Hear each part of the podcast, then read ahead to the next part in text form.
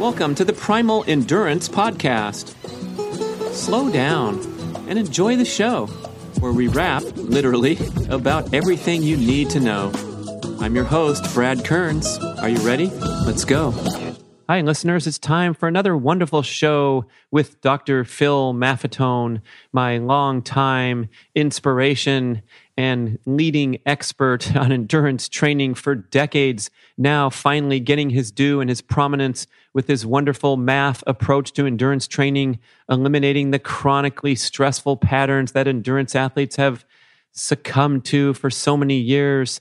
Oh my goodness. And we are going to talk about the important items of the day, especially the amazing performance of the great Kenyan marathoner Eliud Kipchoge, who's tiptoeing closer and closer to the 159 barrier, the magic barrier uh, for the marathon world record that Dr. Maffetone predicted in his book 159 many years ago. And now this guy's almost there. Dr. Maffetone poses some interesting uh, speculation of how to shave uh, incremental time off the existing world record. One of them is that he wishes these marathoners would run barefoot if they could, if they could handle the uh, the stress because they've been running too long in shoes. But the change from shoes, even lightweight racing flats, to barefoot, the saving of weight and the increased efficiency, the increased explosive propulsion off the ground, he thinks will drop the world record down to the bottom. Very interesting stuff. And it does support the extreme importance of spending a little time or more time, as much time as possible, in a barefoot or a barefoot simulated experience, especially if you're an endurance athlete. So I know it's difficult to transition over after a lifetime in constrictive shoes. You have a tremendous amount of atrophy, but hey, it's time to start thinking about it because you will improve your form, you will improve your uh, reduce your injury risk. And that's a good time to go plug a free ebook called Amazing Feats about how to transition carefully and successfully over to a more barefoot dominant lifestyle. So go to bradkearns.com, sign up for the email newsletter. The thing will pop up into your face.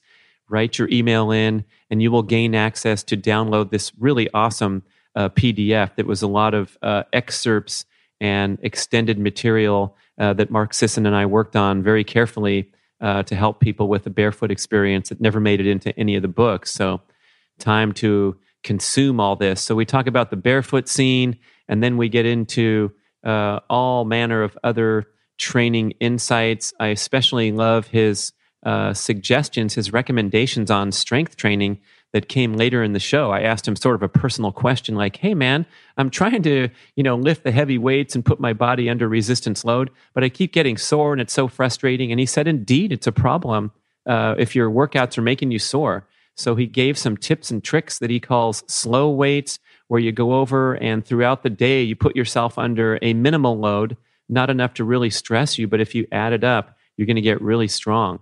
All kinds of great stuff from the former Oracle of Arizona, now living in Florida. Dr. Phil Maffetone, soak it up. You're going to have fun. Wide ranging show. Thanks for listening. Well, we'll have to do uh, a whole nother show on, on athletics and sport, but I, I want to finish up by asking you for a few comments because uh, this amazing phenomenon has been taking place in the marathon scene that you predicted uh, a while back you actually published a book called 159 about the the amazing, possibly uh, distant dream of an athlete breaking two hours for the marathon. Which, if you calculate the running pace, is an insane pace per mile that any jogger can associate and just shake their head because uh, we're talking about uh, 439, 438 per mile. And now, uh, Eliud Kipchoge, uh, one of the greatest distance runners who's ever seen on earth, uh, the, definitely the best marathoner, is, is, knocking on the door. He just did a 201.39 in Berlin in uh, middle of 2018. What do you think, Phil? Uh, no surprise. Uh, Kipchoge was uh, one of the candidates I listed in my book. Um, at the time when I was writing the book, uh, he had um, he had won some big 5K races. He was a great middle distance runner. I mean, I think when he was 18, he you know he won uh, the world championships and beat um, the Moroccan who was you know who had run sub eight minutes for two miles, and so uh, I, and then I think he he he ran his first marathon maybe by the time I was finishing the book. I don't I don't remember, but he had run um, and won the Hamburg Marathon in Germany and and was you know ran 205 or something. And I just and that was really irrelevant. Although having a positive marathon uh, as your first event is is very helpful because it's such an experience based race. But the fact that he was such a great 5K runner and then he moved up intelligently to the marathon made him a 159 candidate in in my book, literally. Um, and so this is no surprise. Uh, I'm I'm a little concerned about him being abused uh, because he participated in that uh, Nike stunt uh, whenever that was uh, last year or whenever, um, where you know they they had this really it, it was just a stupid event. Um, it was a stunt, and it was a it was a marketing campaign, and yeah, they tried to organize a uh, unofficial attempt at breaking two hours by having the athletes run around an automobile racetrack with pacers and all these things that are illegal and inauthentic to an actual race. And at that point, he ran just over two hours, two hours and 36 seconds or something. So it was all uh, documented and uh, branded by Nike. So uh, the pure runners, you know, yeah, it was a big, it was a big hoax, and but but it continues because he's, you know, this is this is a problem that I've always um, talked about with uh, the athletes I work with because it was a stress and. Uh, how much are you going to let your sponsors dictate how many public appearances can can a person make around the world in the course of a year? Well, um, if you're you know if you're sponsored by a company and they're paying you money, they want you to appear in as many places around. They don't care how much you travel, um, and and that wears athletes down. And I'm seeing it happen with Kipchoge and. Um, um, hopefully, uh, he, you know, he's he's going to uh, recover from that. Uh, and and of course, you know, breaking the world record in Berlin uh, just a couple of months ago has got him back on the circuit, um, most likely, and um, hopefully, you know, he'll he'll be around a few more years because at at a I, I don't know how old he is. Is he thirty two? Yeah, thirty three, something like that. Yeah, so he he in my eyes he has not reached his marathon peak yet. And so at this stage in this countdown to, to 159, like, you know, back in the 50s when Bannister was trying to break four minutes, um, we get closer and closer. And now we're not talking about big leaps anymore. We're talking about a nudge. Uh, what's going to nudge a runner to 159? What's going to nudge Kipchoge or or others, uh, there's there's probably a, a, a, number of marathoners who are capable, if if they have the right nudge. What's gonna What's gonna be the nudge for Kipchoge? I, I think one thing which will never happen um, unless he loses his contract with Nike is that if he just ran the next marathon barefoot,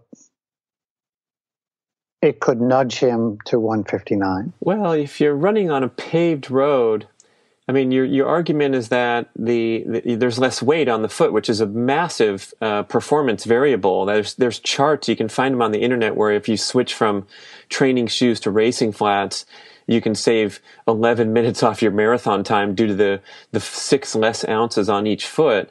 But I'm wondering, like the the the, uh, the traction on a paved road is that going to be compromised by barefoot versus a a shoe with a rubber grip on it? I I don't think so. Uh, the the bigger question is, can he physically do it after all these years of running in shoes? He he no doubt grew up running barefoot. Uh, he ran to school, and you know those kids didn't, you know, their families didn't have money, and so a lot of them didn't have shoes, and they got their first shoes when they, you know, won a local race um, because the the shoe companies are all there handing out shoes, um, and so you know, can he revert back to barefoot running? I don't know that he runs barefoot at all. He may or he may not, but the barefoot running he did uh, enabled him to run longer and longer distances barefoot, and it enabled him as a young a young person to develop that that spring mechanism, which is really one of the amazing things in the human body, where you you hit the ground and then your your foot takes the gravitational energy from hitting the ground and it absorbs that energy into the foot and the and the leg it's it's stored in the in the the tendons in particular and then the body is able to take that energy and convert it to mechanical energy, much like sunlight comes to Earth. It's it it goes through photosynthesis, and humans eat uh, those plants, or eat the animals that eat the plants, and that energy is continually converted uh, in our bodies when we're talking about fat burning and sugar burning. Um, so in this case, it's gravitational energy that is converted to mechanical energy to propel an athlete to move forward. Now, when you when you become proficient at running barefoot as a young child, when you eventually put shoes on, you're still pretty pretty good at that propulsion. Um, but I th- I think it's enough of a of a of a a benefit that someone like Kipchoge could be with again with the right day, like he had in Berlin this year, um, could be propelled to uh, 159.59. Um, and there's, you know, there in my book I talked about all kinds of things that that runners could do, but but they were still running, you know, three uh, two two oh four two or I don't remember. Uh, they were still several minutes away, and to get several minutes off a world marathoner's time uh, would require a lot of different things. Well, it still requires a lot of different things potentially, but it'll it'll only take one or two of them. And the the shoe issue is one. The other is um, a biomechanical balancing act, I call it, whereby athletes in the course of training have a tremendous amount of wear and tear, even the ones that train properly. And you know, you go out and run run for two hours uh, on your long Sunday run. That's a lot of wear and tear. You feel it the next day. You feel it by the end of your run, but certainly by the next day, you feel like you've run for two hours. Why do you feel it? Well, that's because of the wear and tear on the body, and primarily that comes from the muscles. The joints are affected, the bones, the ligaments, ten, you know, all the soft tissue, but the muscles are what are affected the most, and it's the muscles that have to recover and bring you back to a uh, a good feeling Monday morning or Tuesday morning when you when you you know after you take a day off or whatever. And this wear and tear builds up. And having worked with athletes for a long, long time, one of the things I always did was, in addition to all the training and nutrition, dietary stuff, was to help them uh, balance their muscles right up until race day, right up until the gun goes off, literally sometimes, um, working on these muscles to, to fine tune them. Um, it, it, it's like a race car, you know. I mean, if you if you don't tune up the race car's engine, it's not going to run as well. And for years, that you know, race cars were just you know people just had cars and they went to the track. And when then they started realizing, hey, if we uh, if we tune this up so that the air flows better or the the you know the wheels are turning in a particular way, we could take minutes off, you know, a 500 mile race. Um, and I don't think that has happened yet in sports. There are a number of people who, number of professionals who do that, but uh, for the most part, it's it's not being done. So I think that's another thing that could nudge him because it improves body, uh, it improves running economy. It can improve running economy significantly.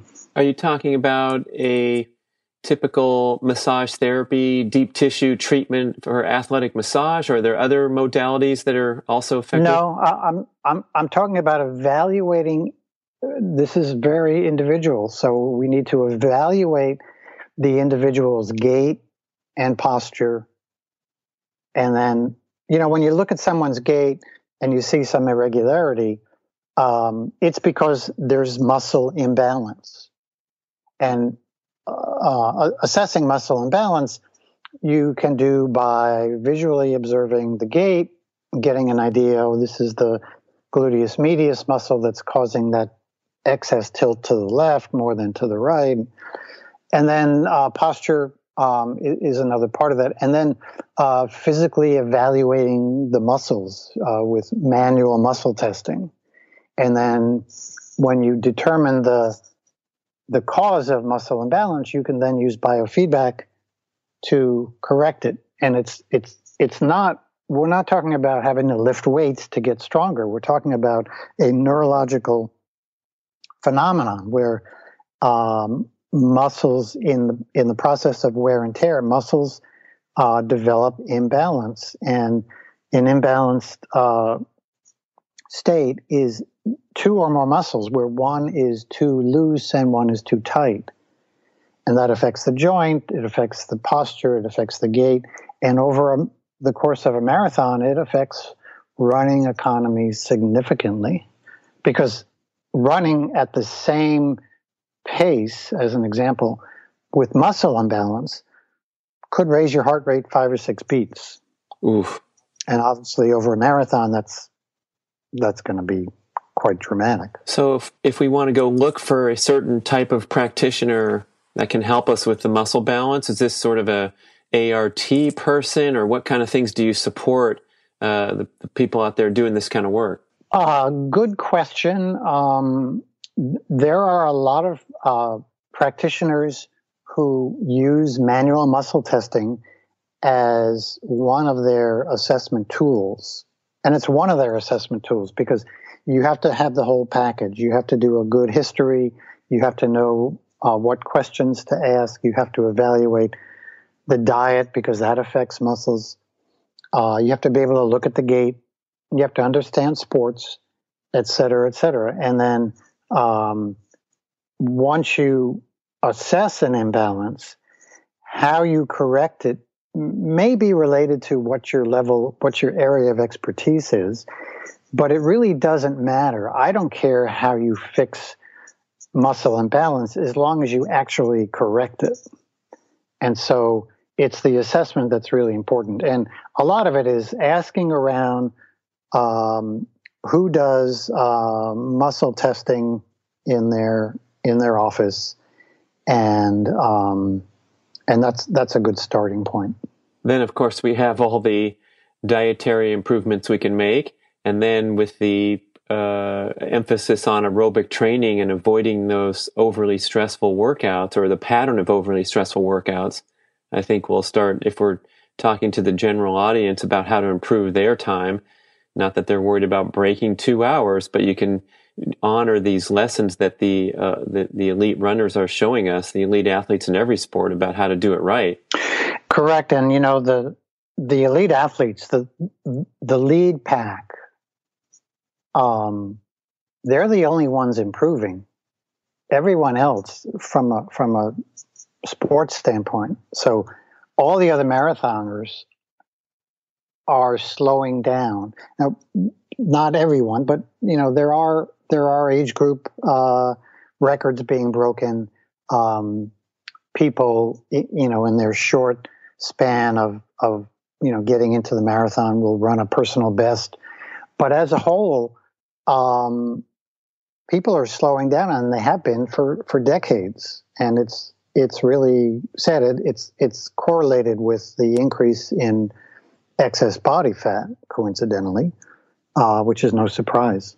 Well, there's also increased participation uh, in these in these marathon events, unlike the old days where only serious runners would dream of of running 26 miles and now you go to LA Marathon and if you're if you're not entered in it you'll get funny looks at the Pilates studio or going to the uh, the nearby Whole Foods market so I guess it's a positive that people are are going out and, uh, and and getting onto the starting line rather than seeing a smaller field but definitely running vastly slower the average participant or even the even the number of people that are breaking three hours has declined over time, even as the fields have gotten uh, much bigger. It, it's it's true that it's great to see uh, participation, um, you know, continually improve, continually going up. But it's not why people have slowed down because when you look at the statistics, when you look at the data, the new participation factor is is considered in in that assessment and um, not not counting those new folks coming in and walking a marathon, for example, or or jogging and walking and jogging and walking. Um, that has been factored into this issue of people getting slower. It's not just in marathons. It's it's it, the statistics are including, I think, including five and ten k or five or maybe maybe 5k 10k half marathons and marathons if you look at the the the, the data um, but this this you know this was evident for me in the 80s uh, by by looking at um, by by taking a good history patient would come in uh, i would do a long history uh, or you've been you've been running 10ks how long how long you've been running, uh, five years, okay. Uh, when was your last PR? Oh, three years ago. Um, that was a typical response, and um, and I, I, I hadn't seen that in the '70s. It it just you know was was evident, and then and then correlating with the overfat pandemic was was a clear observation as well. And now the data of all that stuff is quite clear. So, what's going on? Are the training methods inferior, or is it mostly the diet aspect? I I think uh, it's a combination of both. Um, although it, it's it's you know what's more primary? Well, the diet is more primary to the training. So what you do with your diet affects your training. You cannot, as Tim Noakes says, run away from a bad diet um, you can't outrun a bad diet. I love it. Yeah, you. So uh, uh, you know, growing up in the in the running boom, uh, we thought you could. Everybody, you know, I'd be at a part. You know, I mean, I was new in practice, so I actually went to parties because I thought, well, I got to get to know people, and and I'd go to these, um, you know, running parties, and um, they they'd see me watching the meet. They'd say, "Oh, oh, you're you're the guy that doesn't want people to eat sugar." I said, "Well, yeah, it's because it's not healthy." Oh, I'm gonna I'm gonna run it off tomorrow. I'm gonna run an extra mile. And I'd say, "Well, you're gonna run an extra mile. You're gonna burn more sugar calories, but you're not gonna burn any more fat calories." And then they'd walk away, and you know, I'd I'd make another enemy. it wasn't good for meeting uh, women. This, you have to. Any good date ends with a, a, a treat at the dessert shop, I guess. Yeah. uh, it sounds like we're um, on to uh, another show in in the sports realm. Are you okay on your time, Phil? I'm okay with my time. Okay, yeah. good. I, I, have some questions for you. Uh, for some some common themes that the the primal endurance listeners readers are are weighing in on. And one of them, uh, especially of particular interest to me, is as we get advancing in our years, uh, do we need to rethink the basic premise of these endurance goals that are so popular, uh, especially the the landmark distances of the marathon and the Ironman if you happen to be a triathlete. And is this sort of uh, is this young person's game and then starts to become inherently unhealthy because we're over 40 or over 50 or over 60? What do you think about that? I don't think the age is the factor. I think the health and fitness of the person is the factor. Um, and in fact, the in in endurance sports, you know, even 5K, 10K, half marathon, marathon, triathlon, um, and especially the ultra events, um, young people need to be careful because they're the ones vulnerable to get hurt because of their age. And as we get into the you know later 20s and into our 30s, like earlier I said, Kipchoge was you know just not quite at his prime yet at age 32, 33. I think I think for a pro marathoner, um, you could be running your best because your abilities at age 36, 37, 38, 39, that's where you're hitting your peak. Um, you know, it was it was no surprise to see De Castella, uh, uh, and and I may I may have this reversed, uh, win a gold medal in the marathon at age 39, and then turn around and break the world record in the marathon at age 40. Um, I worked with Priscilla Welch, who who at age 42 won the New York City Marathon women's division. Um, not not a surprise. You know, the media. It, you know, they say, "Well, how do we? How does she do that?" And I say, "Well, why why wouldn't she be able to do that at age 42?" And of course, that doesn't make a good quote. So they go on and ask somebody else you know, and they print in the paper, well, it's a freak of nature. right. In that example. But but we're we're endurance animals and we, you know, in a sense, um, different parts of our um, physiology uh, progress and and hit peaks, not not a, a, a tight peak, not a sharp peak, but a long peak. So Kipchoge may be at a peak now, but he, he could still improve until he's 40 if he chooses to do that. And people are in the same boat. But that doesn't mean when you hit 40, you're, you're over the hill and uh, you can't race anymore. If you're healthy, you can still race. And depending on when you start your marathon training, you could be running a personal best at age 60. Um, is it healthy? Uh, it, it could be healthy. And uh, unfortunately, a lot of people don't do it in a healthy way. They, they develop, um, you know, their knee breaks down, uh, they get exhausted, their heart stops. You know, there's some serious problems that people are creating for themselves.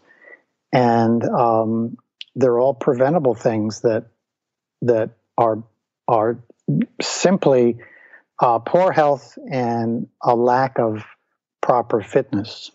So it can be healthy pursuits if you do it correctly, and we've seen the proof that the the uh, the, the aging endurance athlete getting up there to 40. Mark Allen won Hawaii at 38 in his fastest time, and so many great examples. Not all of them freaks of nature, just people that have had a sensible approach and, and built on their their previous success and training. But what about in the explosive sports, Phil? We don't see too many examples of of people carrying on. I know uh, Linford Christie won the 100 meter gold medal, so he was the fastest human in the world at the age of 34, which was way older than the typical sprinter in their mid 20s. And we see some guys carrying on in the NFL and the NBA as they get up to 40, still showing that explosiveness, but it doesn't seem as common. Is there something physiological that's we're, we're going to lose it a little more uh, pronounced when we're getting up uh, after age 30 or some younger benchmark? Sure, there there there are there are aging factors in in sprinting, uh, and the people you mentioned are uh, what we call outliers. They're they're not they're not you know the norm. If you look at a bunch of athletes, and and where do they peak in their sprinting ability? Uh, most of them, uh, you know, end you know in the in the mid uh, mid mid twenties maybe. I don't know what the data looks like these days, but uh, you'll see a few people who are in the late 20s and you'll see some people who are in the 30s. Um, and uh, they're just outliers and uh, they are maintaining their fitness quite well, without a doubt. Uh, we all get slower you know, we all start losing muscle by age 30. That's our peak of our muscle mass. And no matter what we do, we start losing some of that. We start losing the neuromuscular uh, ability at that age. So we don't sprint as well. But what we have is the ability to be as fast as our peers at age 30, 40, 50, 60, 70, 80 as we were when we were 18 and 20 years of age. And the nice thing about that is we have this thing called masters track and field where we we don't have to compete. You know old old folks like us don't have to compete against 20 year olds we compete against people in our age group. And that makes it that makes it a lot of fun and um and and that can be a healthy thing as well so I, I think there's just there's so many opportunities for people to participate in physical activities um, that that they want to participate that they enjoy participating in. So if you're an old time uh, jock back in your day, like like you were a, a track star in college, and you want to get back into it or, or continue uh, competing in some way, shape, or form, uh, are there some modifications that you would make to the training approach on account of being 50 or 60 or, whatever? Um, n- not a lot, but yes. Um, uh, if, if, if you're gonna, you know, if you're, if you want to co- compete in the 60, um, age group, for example, or the 70 age group, um, you, you've got to be a little careful because you're a little more fragile. Um, you've got to make sure you recover well. That's really a, a big, big component. Um, you can't go to the track with a bunch of masters track athletes who are in their 40s, which is often what happens. Uh, I've heard that so many times. Oh, yeah, I, I, I, work out with the masters. Oh, how old are they? Well, most of them are in their 40s, some are in their 50s, and you're in and you're 65. Um, so you, you've got to individualize it um, I think uh, a lot of, you know, when we talk about sprinting, a lot of benefits. Um, first of all, you still have to build an aerobic base.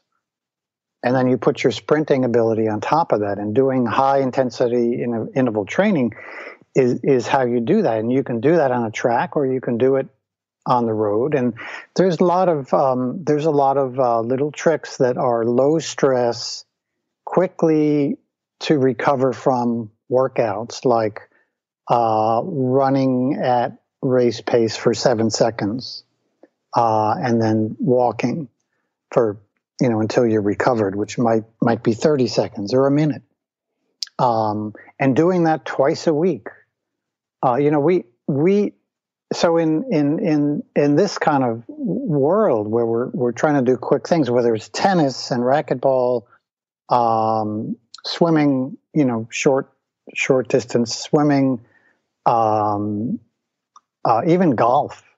Um, you know, you've got explosive activities, and we need to be careful because when we're when we're 60 and 70 and we're swinging a golf club, we're more vulnerable to little imbalances, those muscle imbalances, as an example, than we than we when we don't recover as well. So we we need to be careful, but um, having a great aerobic system is is a requirement, and then uh, recovering is important. And the the the human body has the ability to run across the street when it starts to lightning outside, and we're you know we're, we're there's nowhere we could hide.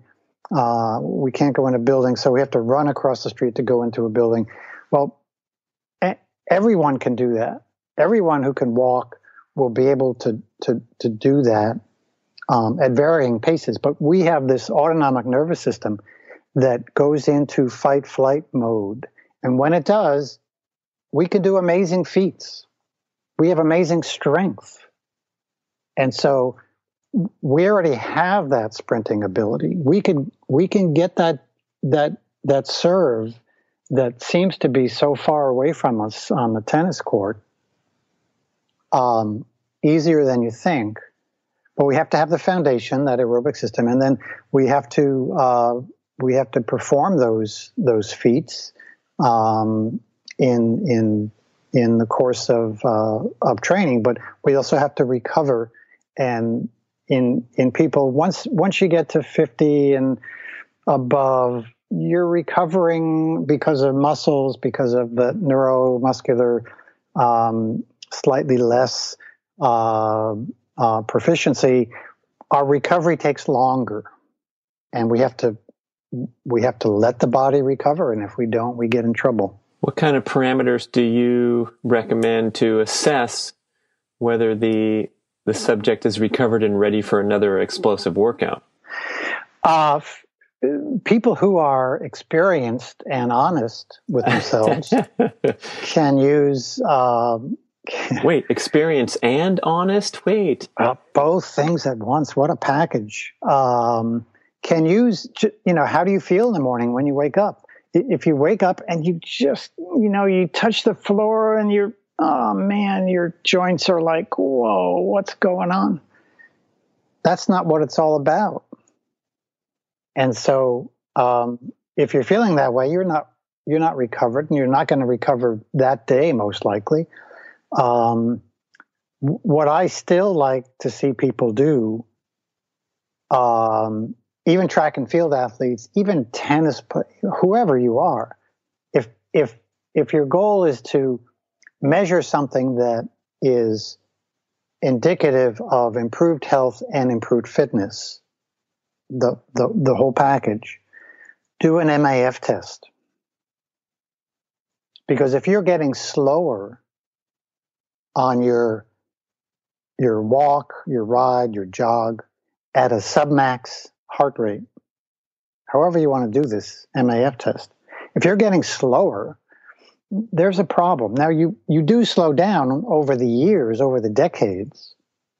Um, but I'm talking about in a relatively short period of time. If you if you're going out, if you're if you're 65 years old, you go out and you you can jog at your um, MAF heart rate, and you can jog at a a 930 pace. Um, and then all of a sudden you notice, oh hey, I'm I'm I'm now at 10 minute pace that's a problem. That's a red flag. And you've got to stop and say, hey, what am I doing wrong? Because that should not happen. Right. It's either overstress, overtraining, or you're sitting on your butt too much and, and declining fitness. But the latter one is so improbable to the, the listening audience and the people that are devoted to fitness. It's almost always that we're over the edge with uh, some component of life that's not promoting good recovery. Yeah, we, we, we have a world of people who are either overtrained or undertrained. and there, there are too few of us in the middle. And, and that's really sad. Um, and the overtrained people are, are no uh, better off than the undertrained people. Well, look at the uh, heart, uh, the heart disease risk factors and the, the increased incidence of AFib with the, the long term devoted athletes, it's almost like uh, a race between the the, uh, the the junk food chomping video gaming person next door. You guys are both blasting your hearts in in uh, mm-hmm. into into illness and disease. Yeah, I I, I wrote a, a, a paper with a sociologist a few years ago on uh, the sociology. I, I, forgot what it's called. It's the sociology of no pain, no gain. Basically, showing that no pain, no gain is a concept that began uh, many, many years ago uh, with Benjamin Franklin, actually, and and not in the sports world, but the sports world has uh, adopted it as as as you know their own mantra, and and if you look at the conditions like that cardiac problem and depression and uh, the physical injuries, we see about the same prevalence in in the physically active people as we do the inactive people. So, um, oh, that's terrible. So, so the person who threw out their back in the in the waiting room and is sitting next to you, and you're wearing your sweatsuit and holding your back, and they're holding their back, and they did it by picking up a two pound bag of flour, yep. and you yep. did it by doing your fifth CrossFit workout in the same week. Yep. Or they they intended to pick up the two pounds as they were reaching for it, their back went out. Yeah, I mean, I mean, look at you know, and I noticed that in in um, in practice early on, and um, I talked about it often, and people would say, "You're, you're crazy," and it's it, if you just if you just talk to clinicians um, who who look at these things, they they know that, and and then in recent years, um, we started seeing studies that that talked about this, and I referenced some of them in that article that is on my website. Now, you also mentioned uh, you don't want people to be sore after their strength training sessions. And I'm personally having a hard time with that here at age 53 and trying to go hit my hexagonal deadlift bar on a regular basis or do other fun stuff in the gym. I'm not super consistent where I'm going in there three times a week for an hour. I'm, I'm trying to be more intuitive and do these brief explosive workouts, but I'm often finding that uh, muscle soreness come up the next day because whether I'm my, my, approach is flawed or it's just a, a, a function of uh, needing needing to tone down the intensity of the workout. I don't know. Good question. Um, this is a this is a big problem. Uh, we have a very serious epidemic of weakness throughout the world, and I'm not just talking about people who are couch potatoes. I'm talking about runners, for example, endurance endurance athletes. Um, and um, and and most people know when they're weak, uh, but if you want to evaluate it, there's a couple of ways of doing it. One is you can get a grip strength um, device where you squeeze. Uh, hand grip reflects um, body strength, so you can get a uh, this, these little grip devices that measure how much power you're able to to grip, and um, um, and a lot of people, uh, you know, that that that shows that they're they're very weak. The other way is to do a jump test, a standing jump test, where you um, you're barefoot, you reach up, uh, you're flat-footed, you reach up. Um, you've got to have a high ceiling to do this. You reach up, you you mark the wall, put a piece of tape on it, whatever, and then you have somebody standing on a chair watching to see how much higher you are able to jump above that mark. And it's amazing how you know uh, most most endurance athletes can't even get over 12 inches of jump height. So you don't need a high ceiling after all. Well, maybe you don't. okay, so 12 inches. Do you have some benchmarks from uh, from research that are, uh, you know, basic, objective, exceptional? Any any numbers out there? I know we have the the NBA guys where we're talking about their 36 inch vertical leap and so forth. Um, I, I have a lot of data on that. Yes, um, but it, it's best to look at you know what happens to say uh, a runner as they age. What happens to a runner? Well, Kipchoge, okay. Um, when he was running five thousand meters and and and and winning, um, I bet his jump height was was close to to 25 30 inches because that's so funny because the the marathon has long been the dumping ground for the endurance athletes that didn't have enough speed to be competitive at 5 and 10K. And now we're looking at the guy who's going to shatter the records and win the gold medals. It has this explosive power in his body as well as the ability to handle uh, the endurance regimen, which probably, uh, you know, Wayde van Niekerk probably couldn't do that well as a marathoner, the guy who just broke the, the world record in the 400 meters. So at some point, you're going to sacrifice your explosiveness is going to be difficult to train into a marathon person. But it, that's yeah. true. That's true. But when I, when I saw Kipchoge's 5K history, I knew he was potentially a, a great marathoner in the making if he could just hold on to enough of that um, strength. That that is lower body strength. And so, um, uh, so fast forward to to um, the gym, your workout, your muscle soreness that you develop. When we get sore, the muscle gets weaker and the the you know now we we have to look at tradition. What does tradition dictate in in weightlifting circles in strength training circles? Um, tradition dictates that we work out hard, we fatigue the muscle, which means we get sore, and um, and then the muscle recovers, and it takes 24 hours. Actually, it takes 72 hours in many cases um, to recover. And and and I, I wrote a, a an article called The Weakness Window.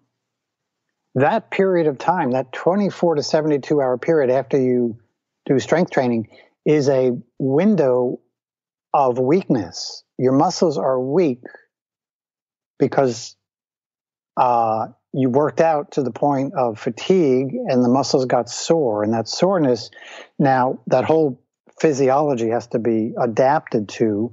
And that's what recovery is all about. And so, during that period, what are you going to do physically? Whatever you do physically, if you're going to play golf or if you're going to go for a run, uh, you're vulnerable to get injured because your muscles are weak because you you did this workout that caused them to weaken.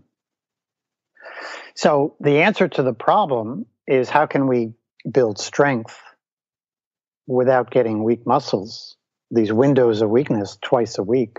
You know, I mean that that's a problem.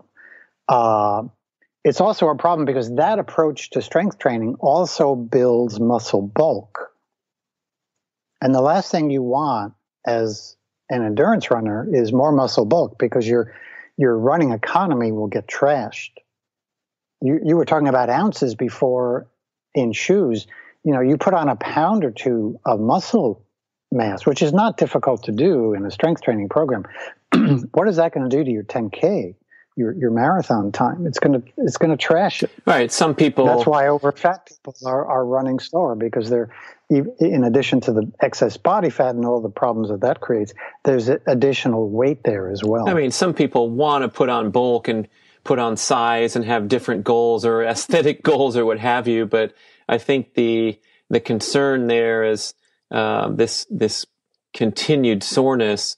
Uh, it, it's it's not pleasant. It's not enjoyable, uh, and we also have this muscle weakness. So, are there some modifications? I know people talk about doing the the positive aspect of the lift only, where you lift the weight up and then drop it, so you're not getting those eccentric contractions that lead to muscle soreness. No, I, I think I think first you have to have some clear goals. What, what do you want to do? If you want to look really cool, if that's your goal, you want to look like you're a weightlifter. Well, that's um, my job, Phil. I, I have to. oh, okay. Wait. Well, we're just doing a podcast. No one's no one's seeing no us. One's All right. Seeing we can. Us. We can. Um, okay. Uh, you know that's that's that's one thing, and that's a problem. Uh, because you, if you do it right, you're still going to look cool you, are not going to look as cool because you're not going to build these big muscles. And when I early in my practice, uh, somehow I, I, I, know how it happened. I got one bodybuilder. I helped him. He referred a few bodybuilders. They referred a few bodybuilders. And all of a sudden, I had all these bodybuilders in my in my clinic, and I really, I really didn't like it because they were willing. That was the ultimate sport that would be more than willing to sacrifice their health and fitness just to look better. And that's not what I was all about. And so I didn't, and I ended up dismissing all of them because it was, it was painful for me to to work with them.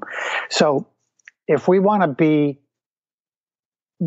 uh, if we want to have big muscles, um, I, you know that's another discussion, and and in most cases that's not what people want. If you want to look cool, you could you can still look cool. So what you want to do is avoid the pain.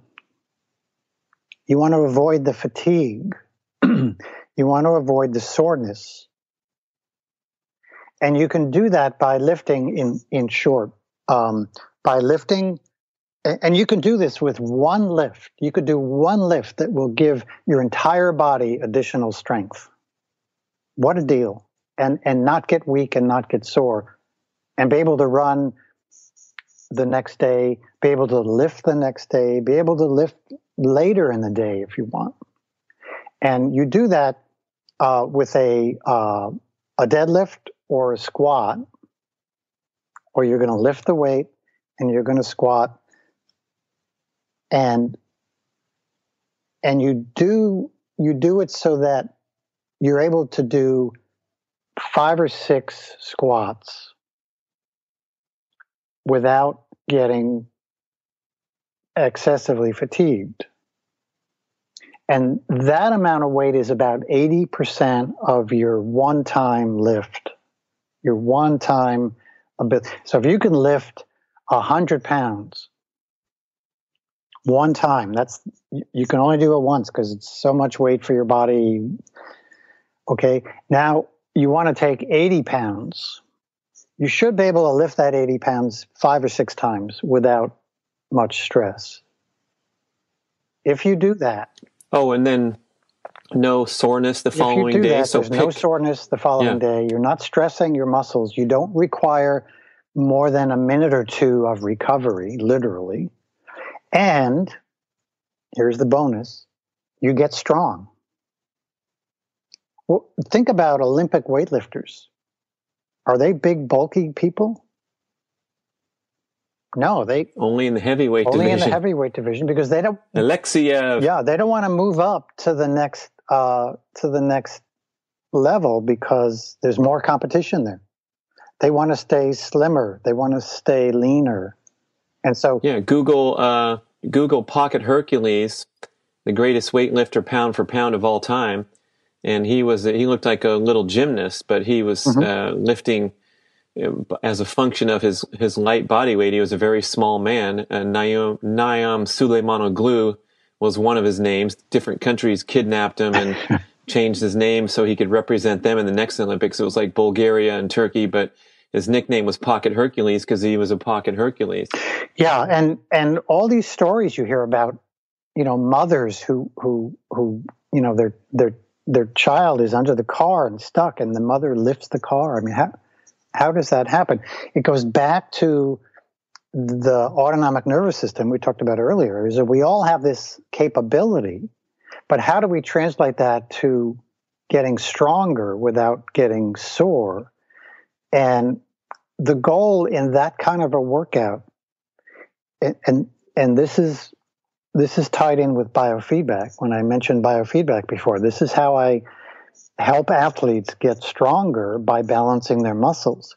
What what we're trying to do is get the brain to contract more muscle fibers within the muscle. When we lift a weight, we lift a certain we we contract a certain amount of muscle fibers. The more we contract, the more weight we lift. But we we never contract 100% of those fibers. So if we can tease the brain to gradually enlist more and more fibers to contract in a lift, we'll automatically get stronger. And you can make somebody stronger in, you know, in, in two minutes by doing biofeedback on a particular muscle, by training. This is how we treat stroke patients and brain injured uh, people is we train the brain to contract more muscle fibers. And it's not it's not that hard to do. And in strength training, if you do it by your your 80% of your one time max lift, you're going to be in the ballpark. And then it only takes one lift. So if you if you only want to do squats, how long does it take to lift a certain amount of weight, lift it up, do six squats, put it down, and walk away. That's your workout. Well, I have something called uh, slow weights. Slow weights is you've got you've got a barbell over there in your living room or in your bedroom or in your kitchen, wherever, and it's sitting there on the floor. And whenever you have a moment, as you're walking by, you pick it up and you do six repeats of whatever squat, say. And over the course of a day, maybe you do that three, four, five times, six times. Over the course of a week, maybe you do it 20, 25, 30, 40, 50 times. Man, you're going to get you're going to get strong. And if you're not used to lifting, you're going to you're not going to bulk up, but you're going to you're going to look like you're going to look cool. Oh, and because you're only doing one set at a time, you're not going to get this. You uh, recover completely. This full fatigue scene like you do coming out of an hour CrossFit. If you're right, exactly. Okay, and so uh, even doing, and yet you're getting, and yet you're getting stronger. And what happens is as you do this over the the weeks, and you get stronger, you get to your your six reps, and you say, "Wow, this is this is too easy." You don't add reps. You add weight. So this is different from the traditional go to the gym, do 12 reps, do 13. Come on, you can do one more, you can get to 15. That's trashing your body. You, you don't need to do that. In, in some sports you do, in, in, you know, if you're, if you're a, a, a linebacker, if you're, you know, if you're on the basketball team and you're you're 110 pounds, it's going to be really difficult to survive. So you're going to have to put on some weight. But for most people, uh, they don't need to do that. They need to get stronger, though. And, you know, the funny thing is, people who put on a lot of bulk are not necessarily stronger. Those, those bodybuilders I was talking about, they're all weak a big muscle is not necessarily strong and a small muscle is not necessarily weak. You know, we we've all seen the skinny guy, uh, you know, beat up the the big um, muscle guy in in martial arts or whatever. You know, strength is not um, dependent on muscle size. It's dependent on how many fibers you contract, and that's a function. How many fibers you contract, which is a function of the brain. Right. So the opposite example of, of your description where you're recruiting more fibers to, to lift the weight, to, to get your nervous system functioning more optimally and, and doing, doing the best it can with the existing muscle. Uh, the hypertrophy workout where you tear apart your muscles, you get really sore, you go for a prolonged workout till you're depleting all the glycogen and walk out of there exhausted and then refuel with the giant uh, protein smoothies with plenty of sugar and other crap in there, that's when you blow up and get these huge muscles, which we mistakenly believe uh, is more and more strength the, the bigger size muscle. Yep, yep, and and it's just not true that the bigger muscle is stronger. And but but the problem is that we have created an environment that is a horror show, and when when you uh, injure yourself and you go to a physical therapist and they do some tests and they say, you know, you're you're pretty weak, or you're a runner, you want to run a better marathon and you get evaluated and you can't jump more than 11 inches. You're pretty weak. Okay. Um, what is that person going to do? They're going to look at the gym environment. They're going to see these big macho people sweating looking in the mirror at themselves lifting weights, men and women, and they're not going to do it.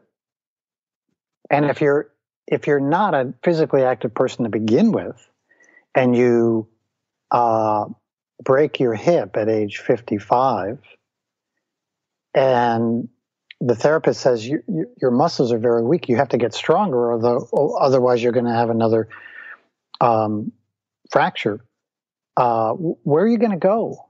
You're not going to go to the gym. You're not going to go into that environment. Uh, and so the result is that we, we have this severe epidemic of weak people. Um, many of them are active people, many of which are endurance athletes. But um, it's a it's a serious problem. Not naming any names, but many of you are endurance athletes.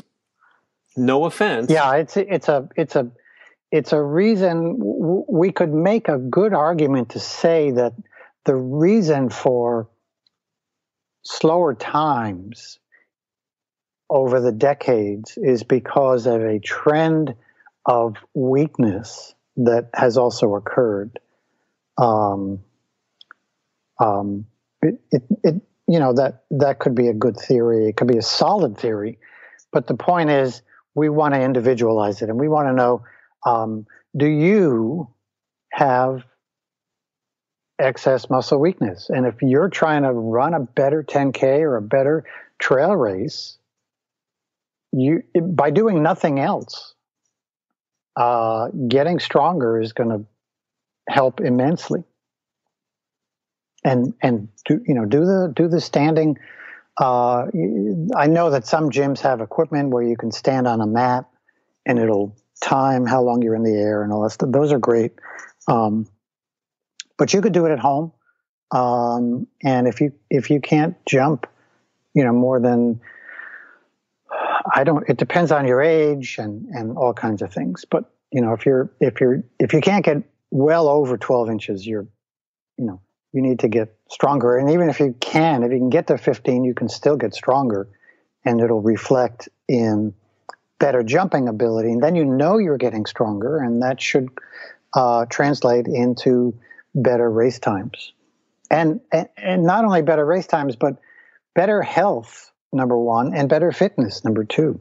What a great goal to pair with improving your maximum aerobic function test. So you have that aerobic efficiency where you run around the track. I like to go eight laps, Phil, and, and peg my heart rate at my uh, maximum aerobic heart rate and then, and then time myself.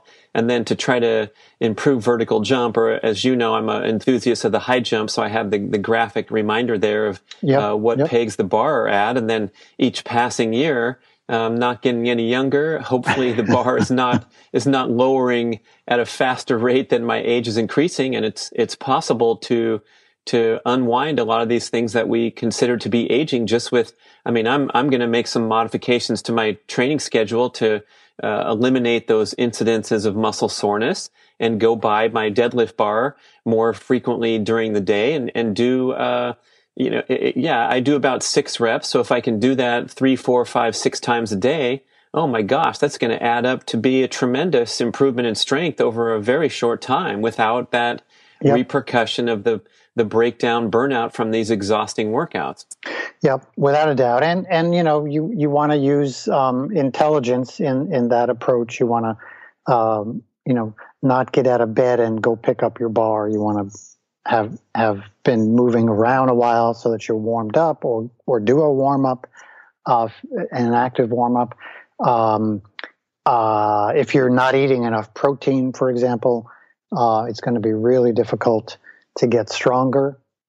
Um, you know, if you're if you're a, a, a vegan, it's not going to be easy.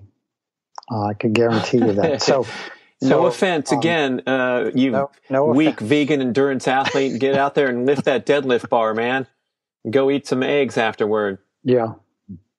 Hey, Phil, I appreciate you spending the time. What a great show. So many wonderful insights. And I know you're uh, doing some, some cool things over there at the website. So can you give a plug for the new products, uh, the, the naturally sourced vitamins as opposed to the, the the the uh, the mechanized crap that we see at the big box stores and how to get some? Uh, sure. We're you know we're always putting out new articles every week. Uh, we've got some some uh, bigger projects um, uh, shortly um, coming out, ebooks and stuff.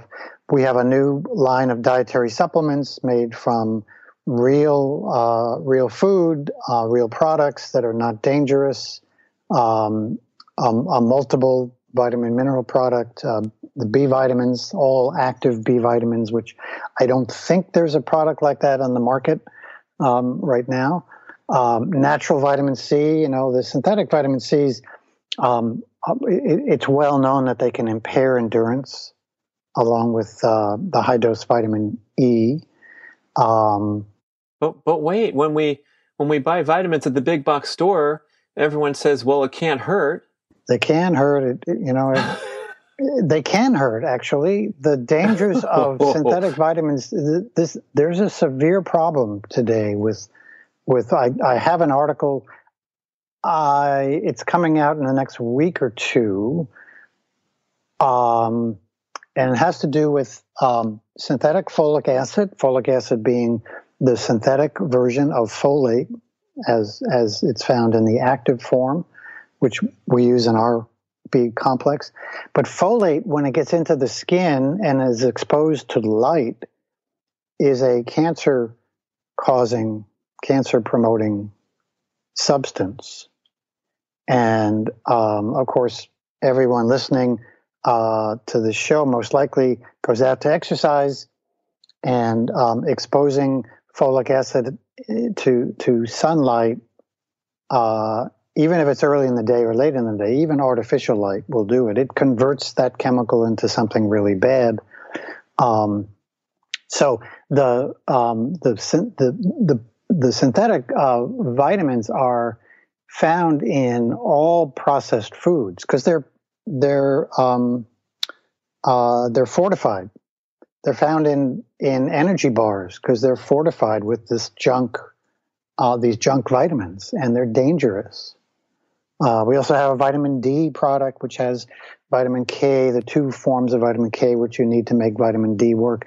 Man, talk about an epidemic. The vitamin D deficiency is it's just a problem that is rampant and the relationship between vitamin D and physical performance is really, really powerful. And if your vitamin D is not at a good level, there's no way you can perform, even if you do everything else right. Well, we also have some difference of opinion from what the doctor says is a good level and what Phil Maffetone says. I remember proudly uh, reporting some blood values to you, and I I got my vitamin D up to 55, which is way off uh, the you know way above the normal or what your doctor's looking for, and you you um, you wanted to see me even higher than that. So when the when the patient comes back from their their annual physical and everything looks normal, but vitamin D is down there at, at at 31 or something. Um, wh- where do you stand on that? And why is there a disparate opinion from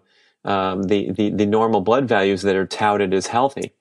Well, there's a lag between the scientific evidence and the the recommended levels that you you have in the in the the labs, and so the labs uh, want to make sure you're you're not going to be you know you're not going to develop um, you know disease. Um, it's like you know the amount of vitamin C we should eat. Well, uh, you know they base it on developing scurvy. Well, we don't just want to want to avoid scurvy. We we want to have enough nutrient to, to be healthy, and vitamin D is is is no different. If we look at what prevents uh, skin cancer, how much vitamin D do we need to prevent skin cancer? There are there are studies about that, and those numbers are well into the 60s. So I, I kind of use that as my minimum. I, I, like to to have that vitamin D in the 60s, and um, um, still there are still people walking around in the U.S. Those are the the numbers we're using um, who who are down in the teens and even down, uh, you know, at 12 and 13 and uh, quite often their doctors don't even say anything because they don't know what to say. But this is a serious problem. This is a very, very serious problem. Uh, we have an in, increased cancer risk too uh, from reading the vitamin yeah. D solution, Dr. Michael Holick, especially the reproductive cancers. And I think one of the stats was that uh, people of African descent have an 84% increased rate of reproductive cancer, and that's because they're particularly harmed by the uh, the inability to manufacture vitamin D from sunlight, being that they're living at a disparate latitude from ancestral equatorial ancestry. Well, it's that and the and the skin. The darker the skin, the more sunlight we need to get adequate vitamin D. And and by the way, it it, it should be obvious, but I, I need to mention it. We get our vitamin D from the sun. That's our best and and most primary source of vitamin D. Um, we don't get it from junk food. It's it's fortified in junk food. Um, it's nice to get vitamin D in supplemental form from an animal source, vitamin uh, D from animal foods. Um, there seems to be a genetic requirement for both the the food source, the best one being from animals, and the sunlight. But primarily, we get our, our vitamin D from sunlight. And if you if you uh, uh, have a low vitamin D and you decide you're going to you know get a nice tan without burning, of course, uh, and then you know a few months later you get your vitamin D checked and it hasn't budged, then you've got a you've got a problem, and you've got to figure that out, or you've got to find a doctor who can help you figure it out, because sometimes um, to get going to get your levels to a a, a, a, a level where the the sun can now kind of take over, you might have to get an injection of, of 50,000 or more units of vitamin vitamin D because you're so deficient, your body's resistant against against it, and and we see that this is this is common in people who are over fat because increased body fat prevents vitamin D utilization um, from the sun. So this is not not unusual. Whew. More information at philmaffetone.com. You can get your vitamin D. I love the newsletter too. So sign up for the newsletter. You get something, it seems like once a week, some really thoughtful articles, not just blather and marketing, marketing fodder, but really uh, informative standalone pieces. So you're doing a great job there, Phil. We appreciate you so much. And thanks for spending time on the show. PhilMaffetone.com. Go check it out, people. Thank you, Brad. I appreciate it. Hey everyone, to all of our Whole 30 friends out there, visit primalkitchen.com forward slash Whole 30 for a special gift with purchase on our latest and greatest Whole 30 approved items.